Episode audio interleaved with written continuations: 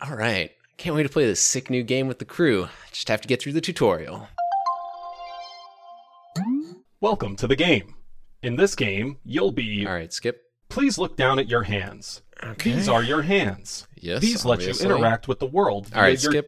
To interact with the start menu, raise your hand and point at the button. God. Then, pull the trigger on your right. Skip. Great work. In this game, you can sometimes grab objects. In order to grab an object, reach out your hand and press the Okay, grip. Skip. Fantastic. Now you are going to learn how to walk. Are you fucking- Using your legs, place one you foot in front of the other in order to translate your body forwards. All right, this allows screw you to this. move through I'm the bored. world at the pace of a human. Congratulations! You are now ready to play head mounted destinations. Enjoy!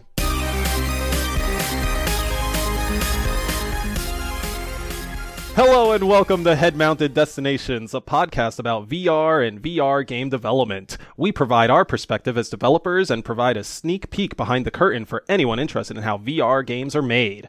I'm your friendly neighborhood game designer, Carlos, and with me, as always, is. Matt. I'm a gameplay engineer. And today we're talking about how to train your player.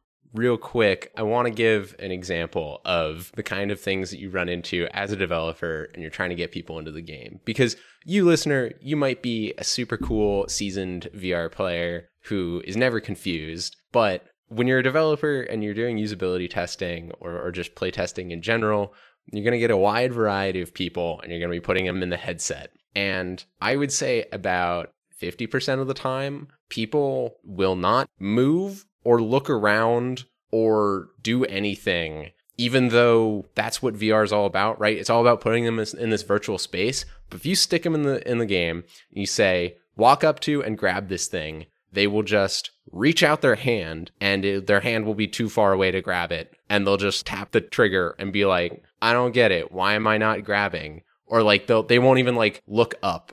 And so you're coming in and somehow your game has to teach players that they can like move their feet or like interact with the environment at all. But then the moment that you do teach the player that, oh, you can grab a thing and they sort of realize what's going on, that it's VR, now they're like, oh, it's just like real life. I can grab everything, right? So now they're, they're trying to grab everything, but of course they can't grab everything. And on top of that, you got to teach them what the heck they're actually doing in this game, what their objective is. And people don't read. Uh, people don't look at images that you show them. People don't listen to things that the game tells them with audio. In fact, if you draw a line to a thing, about half the time they'll just totally ignore that line that's pulsing and like shooting light rays at the thing they're supposed to look at.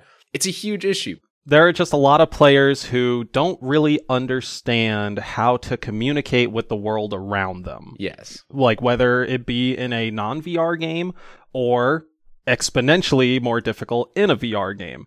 Um, like Matt was saying, oftentimes new players will be very hesitant, especially new VR players will be very hesitant to move around in their space at all. If they have like more than standing room to like walk around in, it's a very real concern that someone may like walk into a wall by accident you know if they're if they're so fresh to the VR world.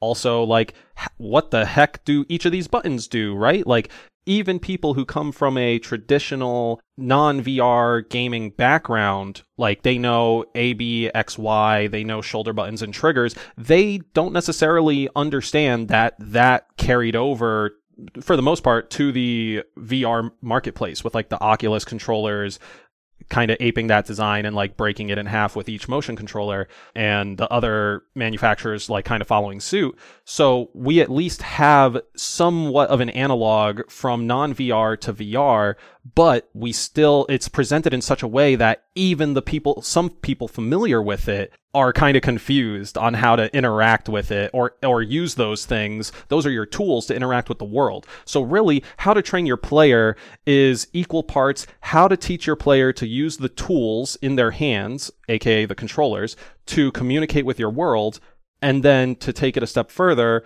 what language within the world can the player use to like enable gameplay? Right.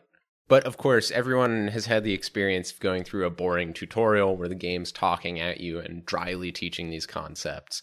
So we're also faced with the extra challenge of how do we get all of this into the player's head, but without just sitting there and telling them? Yeah, like how do we start the game in a bombastic way that isn't you just spawn in a dark void and it's telling you these are what buttons do and this is what a thing is but more so maybe taking notes from games that we'll bring up later in the episode such as Vader Immortal where like the introduction will be more of a set piece cinematic narrative moment that gradually teaches you one or two or three button functions before bringing you to another chapter where later on it teaches you more stuff. So, two ways to tackle Fatuis that we will certainly be diving into in just a little bit. Fatui is stands for what?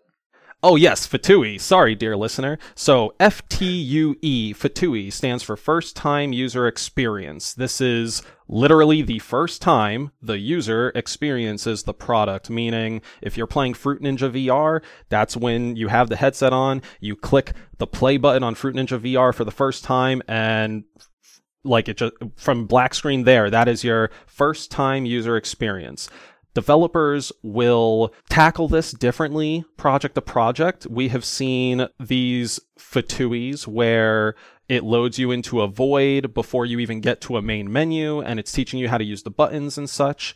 We've seen ones such as Until You Fall where it's you have a main menu and you just point and click to select new game and once you select new game it kicks you into the fatui and we've we've seen just a litany of ways that can this can be handled and we'll be bringing up bits and pieces from things we've experienced to kind of hopefully develop a, a picture of good practices and or principles to follow when trying to train your player.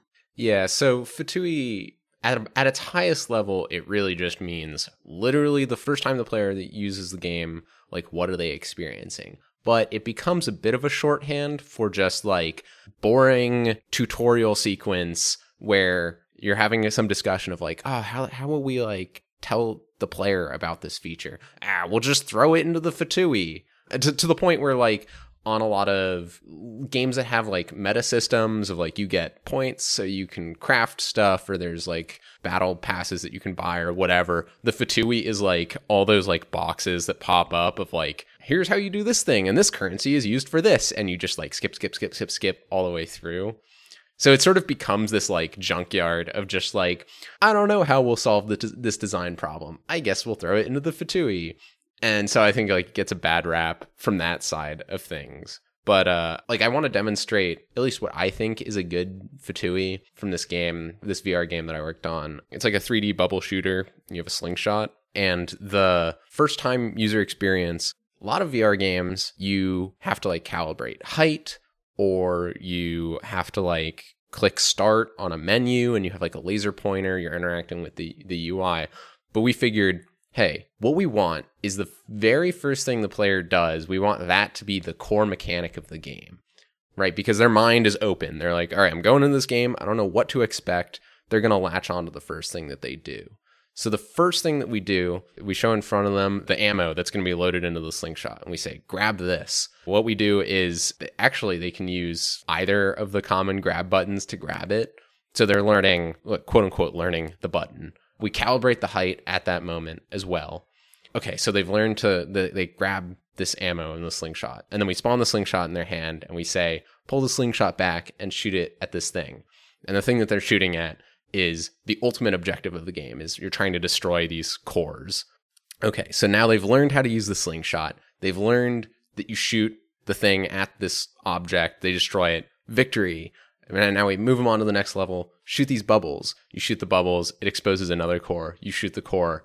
Victory sounds again. And now the UI comes up. Instead of using some other interaction mechanic to interact with the UI, they use the slingshot to shoot the button to start the game. And so in this sequence, they've learned how to interact with the UI, yes, but more importantly, they've learned the core loop of the game without ever really being like told yes there there is extra helper messages that will come up if they don't succeed in the thing.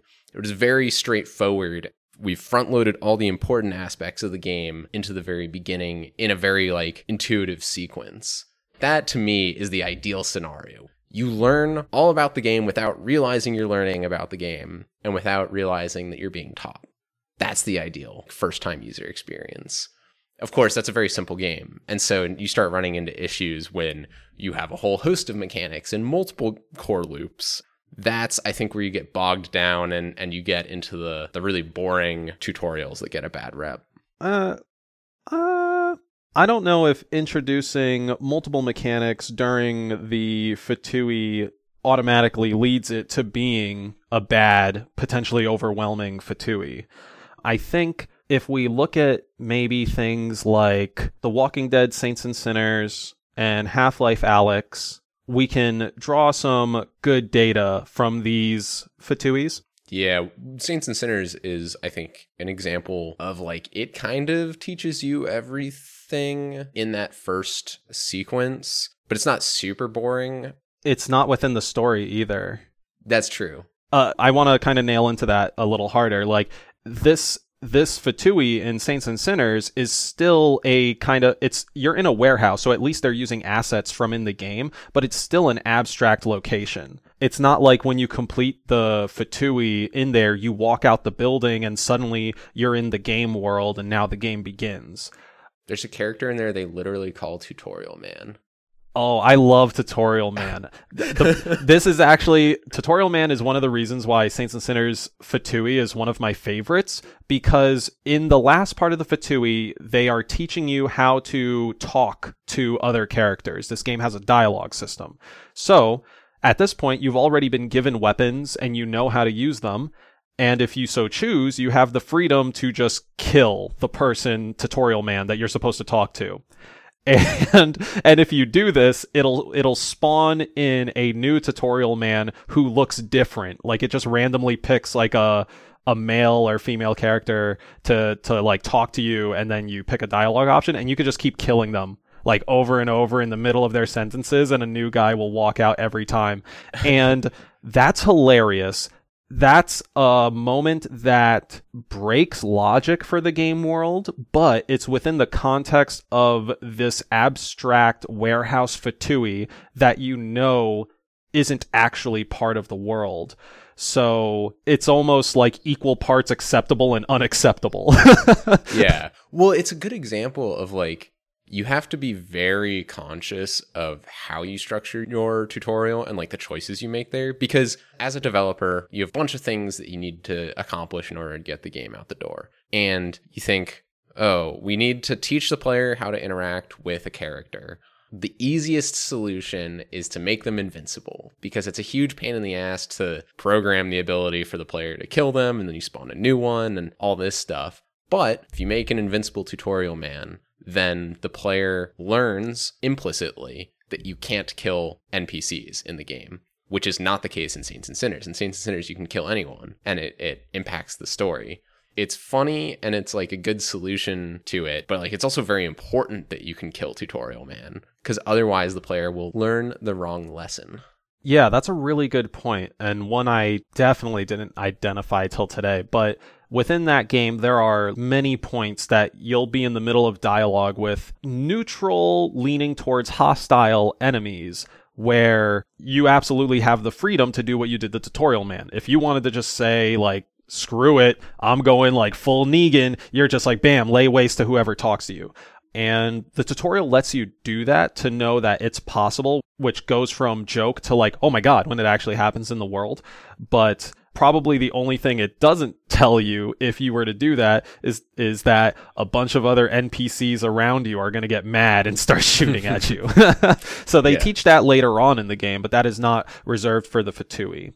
Yeah. Um, something they do in the Fatui, again, referencing Saints and Sinners, it, this warehouse is not a freely explorable warehouse. It's a very linear sequence. So on oh, and so I, on. I watched this. Yeah. It's so it's interesting. It starts in a black void and it teaches you a couple of inventory management things, which is like ultimately the core of the game is fumbling around with the stuff that you have on your body um, and manipulating it effectively. And then it puts you into the warehouse, has you grab a knife, has you stab a walker in the head as the first thing, stab a couple of walkers, teaches you about weapon durability, te- then teaches you about shaking zombies off, then gives you a gun, teaches you about shooting, they're communicating a certain importance level of each thing by ordering it like that, right? If they put guns before knives, now they're saying this game game is mostly about shooting. But by putting knives first, they're saying, really, this game's about stabbing walkers in the head and fumbling around with like bandages on your arm. It's saying this is a tactile game in introducing the smaller, craftier, breakable stuff. It's also saying this is a game about, in a way, stealth, right? Mm-hmm. Like, you have this small shiv, take out this walker who's like kind of quietly mumbling, and it just kind of like builds from there where the using the pistol is going to be the obviously loudest option i think they even give you a little a little heads up like hey this is awareness or whatever um, and a lot of this stuff is taught by uh, in the in their Fatui, it's taught by either diagrams on a whiteboard that's like on a table in front of the player and or little diagrams that appear next to the hand or character that the player is supposed to do something with. Yeah. But I think it's important to understand, and this is one of the things that you learn almost immediately when you get into development. Players don't read, players don't listen to things. Like, players will ignore 99% of the clues that you give them. So you have to give them every type of clue. And what that comes down to is like, yes, you have diagrams. You have lighting, right? You have like the well lit areas are the things that they should pay attention to. You have potentially audio, uh, some sort of voice. You you have like lots of feedback on the thing, right? So you're teaching people if you want someone to grab something, it highlights, it has a little sheen, it has a sparkle, it has a line from your hand to the thing. That line is pulsing with light going towards the thing. You maybe show the controller uh, overlaid on top of their hand, and you show the glowing button. And you have like a line pointing to the button. Uh, you have haptics vibrating the controller that pulse at the same frequency as you're pulsing the highlight of the button that they're supposed to press. You have some sort of sound that's also pulsing at that frequency. You know, you have some some sort of arrow that's pointing and it's moving and it's scaling up and down and changing color. You try to throw in as much feedback as possible to draw the player's attention to the thing that you're trying to teach them in the hopes that they're going to understand that they're going to like notice and pay attention to like one of these to give a little bit of credit to the player, it is partially like you severely need to limit the amount of information you're giving to a player. Players are not coming, most players are not coming into a game to go like actually utilize like this the biggest amount of IQ in their brain. Like they they are engaging in a leisure activity that is a video game and they want to know how to engage with your game, but they don't want to read a full like paragraph. A paragraph is far too much. We've seen uh, like Nintendo really take this a lot of what you said matt nintendo kind of takes to heart and they work it in creative ways by keeping text short. When they mention characters they add a picture like if so, if someone says bowser it'll show bowser's face next to it the same for peach or mario um, uh, in legend of zelda games as well as mario games like key items or characters mentioned are highlighted in a color on the text. So when it comes to VR and just general like info dumping on the player, you want to be as direct and concise as possible, right? So if right. if your tutorial is turn on the generator, like you want it to be like turn on generator by pressing X or like press X to activate generator. Like that's even more straightforward.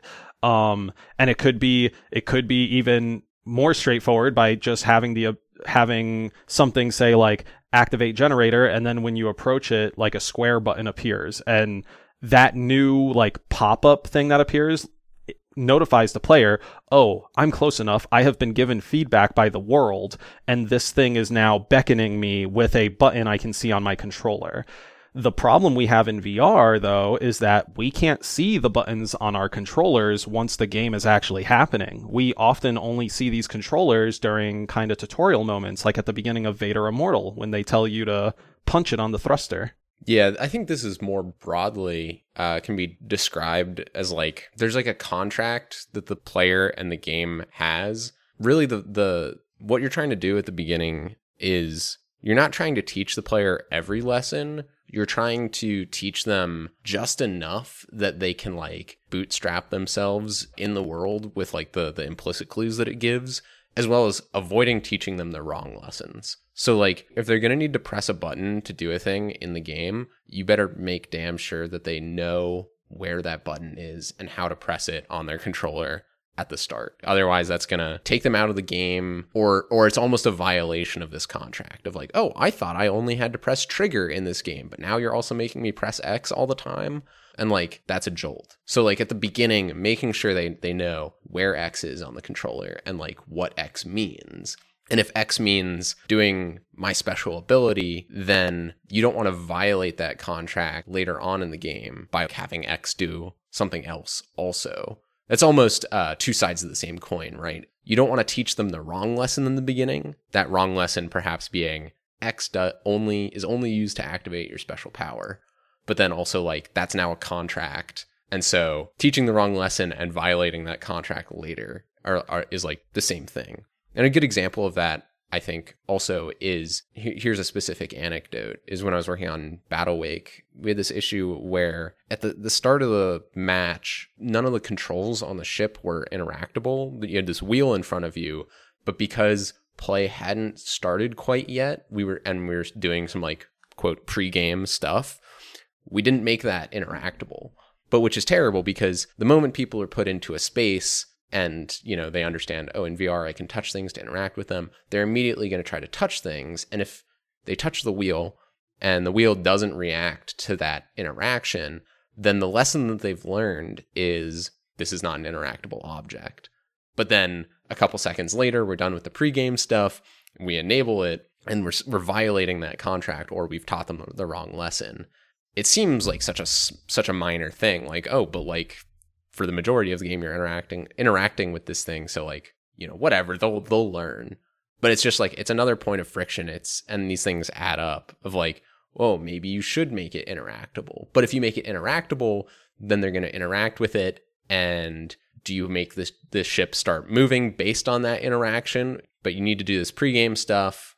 So if the ship is moving that's going to be confusing. But if the ship doesn't move you're teaching them the wrong lesson and you get into this like spiral and so this the Fatui and like delivering all the correct lessons and not delivering any wrong lessons can also start feeding back into like, hmm, maybe we should change the total like structure of our game or like some core design elements, which is where I think it gets tricky and then you get bad bad UX on the tutorial cuz it's like, eh, whatever. They'll just play it once. Yeah, that's a I feel like that's a major pitfall that potentially a lot of VR devs fall into is this is only going to be played once, uh, and you know, it, we only need to get the bare minimum out so that they can get to the game. And to some extent, maybe a dev is inclined to downplay the Fatui because potentially like their own player experience has been, wow, this is annoying. This keeps me away from the fun part. Like I want to play the game already even worse if it's a multiplayer game you're like my friend invited me to play at 7 i like started the game up at at 7 and now it's 7:15 and i'm still in a tutorial and i just wanted to play a game with a friend mm-hmm. um something about the fidelity contract that i wanted to mention with like the new button input it's just another tutorial or maybe rather than calling it a tutorial in that context like hey you are already pressing grip button now to charge whatever you're holding like press a while you're holding it with the grip button like that is just another learning moment. You don't need to put that in your Fatui per se, but if you are changing the rules of communication between the player and the world, you absolutely need to take a moment to teach that to the player. Whether it be a set piece animation that shows you, oh, this thing interacts with this thing in a certain way, or some sort of dummy enemy that like just has no awareness of you that just like allows you to use a tool on them or something. You just need another learning moment. Don't go into your game thinking players will just understand because something has been done enough in video games there's always someone that's not going to get it or is going to misread it due to one reason or another.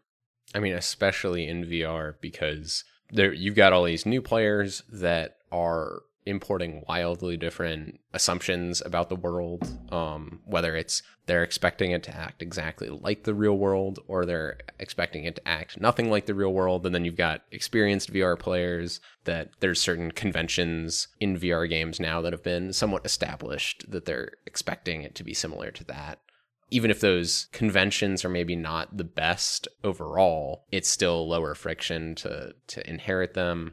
There's also when you're talking about like learning moments or, or, or teaching the player stuff, there's an extra layer there, which is people will not necessarily derive the correct lesson, even if you think it's a very simple, like, press this button to do this thing. Because people will accidentally press two buttons they won't realize that they pressed two buttons and that the action will be performed successfully and they'll take away the wrong lesson. They'll think it's one button when it's actually another. Or, you know, you'll have like a canned animation and you think this is not a learning moment, but the player doesn't know that. They're sort of learning all the time. And so like maybe they they like touch a thing when it's playing a canned animation and they believe that they've influenced it. And now they they've quote learned this belief that oh i can influence these things by touching them. And you're like oh no but like that's not we weren't teaching you that. So right. like players will take away all these these lessons that you didn't intend to teach them in the first place. And that's what makes some developers inclined to restrict things even more, put you in the white void or whatever colored void, and only put a object in there. Let's take Superhot for example, the killer app for virtual reality essentially everywhere. Their Fatui is literally like the white void. Here's an object, and then I think it says like grab the gun or grab the object, whatever. Mm-hmm. And in that, it teaches you how you're going to be starting every level by grabbing an object.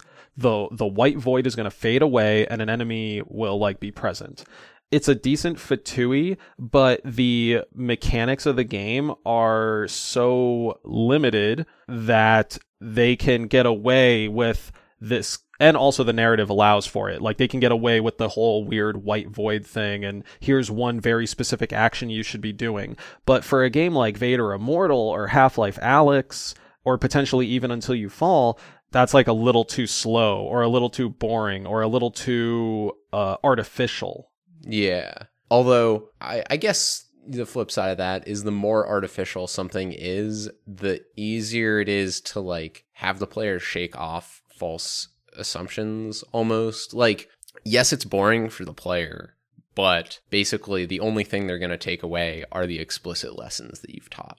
Right? Because they they understand yeah. at a certain level that this is a distinct area where like I'm being told things. This is this is not the quote real game. So I guess there is some merit there. But again, the ideal scenario is that you don't have to have that. And that, you know, I, I think about like, uh, was it Shadow of War? Where basically throughout the game, you're constantly being prompted of like what actions you can do at a particular moment. So you never really have to learn button combos because the game will always help you out and tell you what you can do. Right.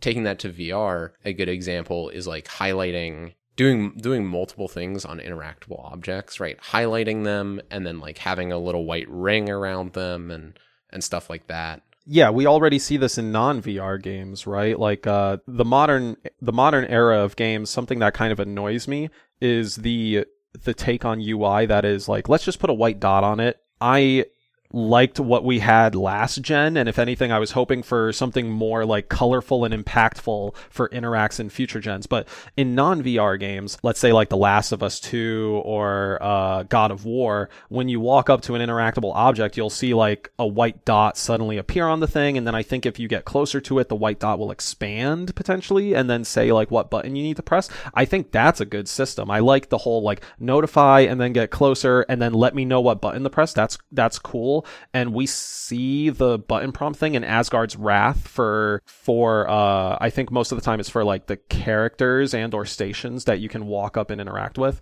not necessarily for items that's a that's a decision you have to make is how much are you going to load that communication onto non-diegetic UI elements mm-hmm. and how much are you going to load it into the like visual language of the world. An extreme example would be a game where everything that you can grab VR game, everything that you can grab the grip of the object kind of looks like the actual physical controller. Right? Like that's a very intense visual Mm. language choice of like if it if it looks like a controller, I can grab it. And like obviously that's very constraining. But I, I think that's also a big role of, of the first time user experience is like teach them the correct l- lessons about the visual language, right? You know, things that are green or whatever you can grab. Right, yeah. If I recall correctly, Stormland, uh, remember uh, the open world robot Far Cry type game? Like, the interacts in that, granted, you're a robot, but like, when you approached interacts, like, it would get the whole, like, digital outline to it. Like, it, it would get, like, almost like you were a Terminator. Like, you would uh, highlight, like, a square around the interact. Or it could also, it wasn't, it was actually any, anything that was interactable in the sense of like, it, you could touch it, it could touch you. So even, even like enemy plants in the environment got that like square outline, but it let you know like, that's a gameplay object. I should be aware of this. And it was like equally identifiable for, hey, here's like a, a XP item. I'm going to grab it because it's highlighted. Here's a health item. It's highlighted in the same way. Um, the way they allow you, the player, to take the next step in learning what your environment is, is like you have some sort of scanner that you could then use after it highlights something. hmm I would say so. I think the the last element that we maybe haven't touched on is you have to account for the like wow moment of VR. Mm-hmm. and and this this has two effects. The first is you have to give well, you don't have to, but you should give a moment early on in your game where there's no time pressure on the player and they just they can go like, "Holy shit, I'm in this virtual giant space." And they just like look around slack-jawed and they're like, "Whoa, VR is so cool." Uh, and then the flip side of that is when you're testing the game, you have to make sure that that isn't affecting your test results. It's like, wow, people loved our game. It's like, no, they loved VR because they haven't played a lot of it. But so like that's an important thing that you you have to take into account when you're designing the start of your game is you can't put time pressure on the player uh, because uh, the player is potentially going to take like five minutes to like pick up the object versus another player who's going to take one second to pick up the object because they're seasoned VR and they're in it. They're just trying to get through this thing. Right. And and something I'd like to add is while I agree, definitely don't put the player in a dangerous uh don't put the player in a like deadly scenario when they're learning something, especially for the VR for their potential first time in VR or their their first time in any VR game could be another wow moment in VR. Like you never know. So hmm. you just always want to hope for the best and maybe design for the best that like when players enter your game, they're going to want to be like soak it in and, and admire it. So what I wanted to say to that is like it's probably mostly fine to make them seem like they're in danger. Again, referencing Vader Immortal, you're in the in the first moments, you're like your ship is under fire and the character tells you to flick some switches and punch it, but no matter how long you take, you're not actually going to die. There is no fail state. So it gives you the illusion of something could potentially go wrong, but they still give you like the freedom to to do it at your own pace, and that helps you to soak in the game at your own rate and you know just get into it. Yeah, I think that's the important distinction is there can't be a fail state. If I'm jumping into Vader Immortal, I am expecting as a player some amount of that like Star Wars adrenaline hit. And so it's a great like cinematic opener. But the fact that I can take as long as I need to learn the lessons of like, oh, flip these switches and like you can grab and move levers like this. It's important that I can take an hour if needed the tutorial or the first time user experience, whatever, the things that we try to teach the player as soon as possible, it doesn't need to be the whole game. It just needs to be the bare minimum in order for the player to successfully bootstrap themselves up into playing the game. So that means like if you have an excessive tutorial segment um, or you start thinking about throwing more and more stuff where you're just explicitly telling the player, it's like a, that's a bad sign. You should be taking as much as possible and sprinkling it out and embedding it into the world, into play, into the feedback and the mechanisms of your core mechanics, such that they are more learnable implicitly um, without instruction. And then you just want to think about what is the bare minimum number of, of lessons that the player needs to get in order to successfully build a mental model of how to communicate and interact with the world. Right. Once you have that feedback set up where your gameplay actor or your gameplay object is basically having a conversation with the player via that feedback, whether it's like as I shoot, I hear a progressively loud, dry click as like the as like the mag uh, the bullets in my magazine run out, or hearing like a ding ding ding ding ding ding ding like increasing tone for collecting multiple of a thing or punching someone in a specific sequence. Like once you have that locked in and players can sort of understand the raw flow of that then you can say oh we just need to highlight the buttons. Or oh we just need to draw a line from the button up to the player's eye level that says like what the action does. And that is your bare minimum that then the game handles carrying the rest of the way by having that feedback and or clear communication of like what is happening after they've done the inciting action. Right. And this is a constantly changing problem too uh, in the vr space because even a couple of years ago we were really seeing lessons of like players are totally new to vr they don't have any expectation. How do we navigate that space? Now we're seeing a lot more of players have played previous vr games and there are these conventions that are being built up. And so now our t- our challenge is what do we strip down away from that and what do we what do we build up in its place? And so now you have to think about what expectations are players coming into the game having played other games and what do you teach in relation to that rather than building from scratch? honestly, that's kind of exciting. It sounds yeah. Somewhat nightmarish, like the foundation is shifting under our feet every year because people's understanding of VR and how to interact slash play is evolving and it's great. I fucking love it. We are like nearly an hour in and I'm going to drop an F bomb. Like it is awesome, man. We couldn't really walk around when VR started. Everybody was like, okay, it's either room scale so that I have the real life walk around, which we already identified had some issues with it, or I was just standing in one space, most likely facing my forward 180 degrees and then just kind of like have my hand my actual have my arms like you know bent at a 90 degree angle and i'm like playing with my elbows tucked into my sides. Like now it's evolved to the point that people understand like arm swing locomotion. People are more comfortable with doing uh, joystick locomotion and uh, with comfort options or without comfort options. And as the user base gains their vr legs and more importantly gains a baseline understanding of like VR principles in a way, we're going to see things get so much smarter and cooler. And that's going to make some amazingly fun games, I hope. Yeah. Like one year from now, maybe we'll have like another like how to train your player and and it turns out like we can do way more with zero G and flying because people like are ready for that. Who knows? Yeah, I'm. I I wonder because I think it's still going to be a growing medium, and so we're still going to be seeing an influx of new players for the foreseeable future. But then, like the gap between new players and seasoned players is constantly growing.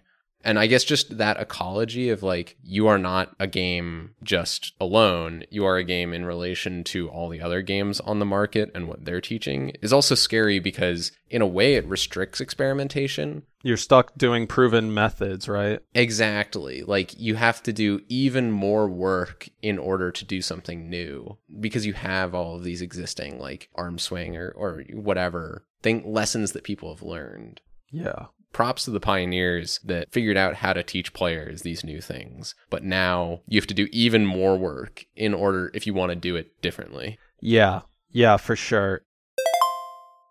To summarize, the start of your game has to do a bunch of things. It has to teach the player about the world and, and how they're going to interact with the world and how they can't interact with the world. And it has to not only do these things in relation to your game, but it has to tear down existing assumptions that the player brings in from the real world or from other games. And it has to do this without boring them, which is just a mega huge difficult problem that's thorny from so many angles and it starts feeding into the actual core design of your game and choosing how to make it teachable. You don't leave the FTUE for last. You definitely keep it in your head. It's not the first thing you're building out, but as soon as you have those like core mechanics in and like maybe some like game gameplay interactions set up, like you can start thinking about the FTUE. Start thinking about what do I need to teach my player? What could potentially be new? And maybe the best piece of advice I can give to you as a listener, if you're trying to make a game and you're hoping people will play it, try playing your game, assuming you've never played a game before, or at the very least, never played your game before and just don't know what the buttons do.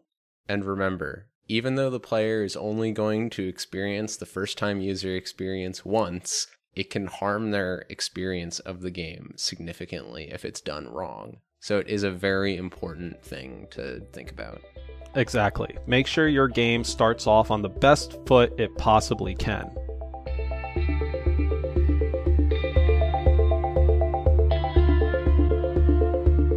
If you like this episode and want to hear more, please visit headmountedpodcast.com and sign up for our email list to get notified about new episodes. You can check out the show on YouTube or Spotify, Stitcher, Apple Podcasts, any of those platforms. If you'd like to discuss the episode or suggest future topics, visit our subreddit at reddit.com slash r slash headmountedpodcast. If you're loving the show and you want to help us out, you can follow our Twitter at Mounted Head and our Facebook page at Head Mounted Podcast. Most importantly, you can tell your friends about us. Thank you so much for listening, and we'll see you at the next head mounted destination.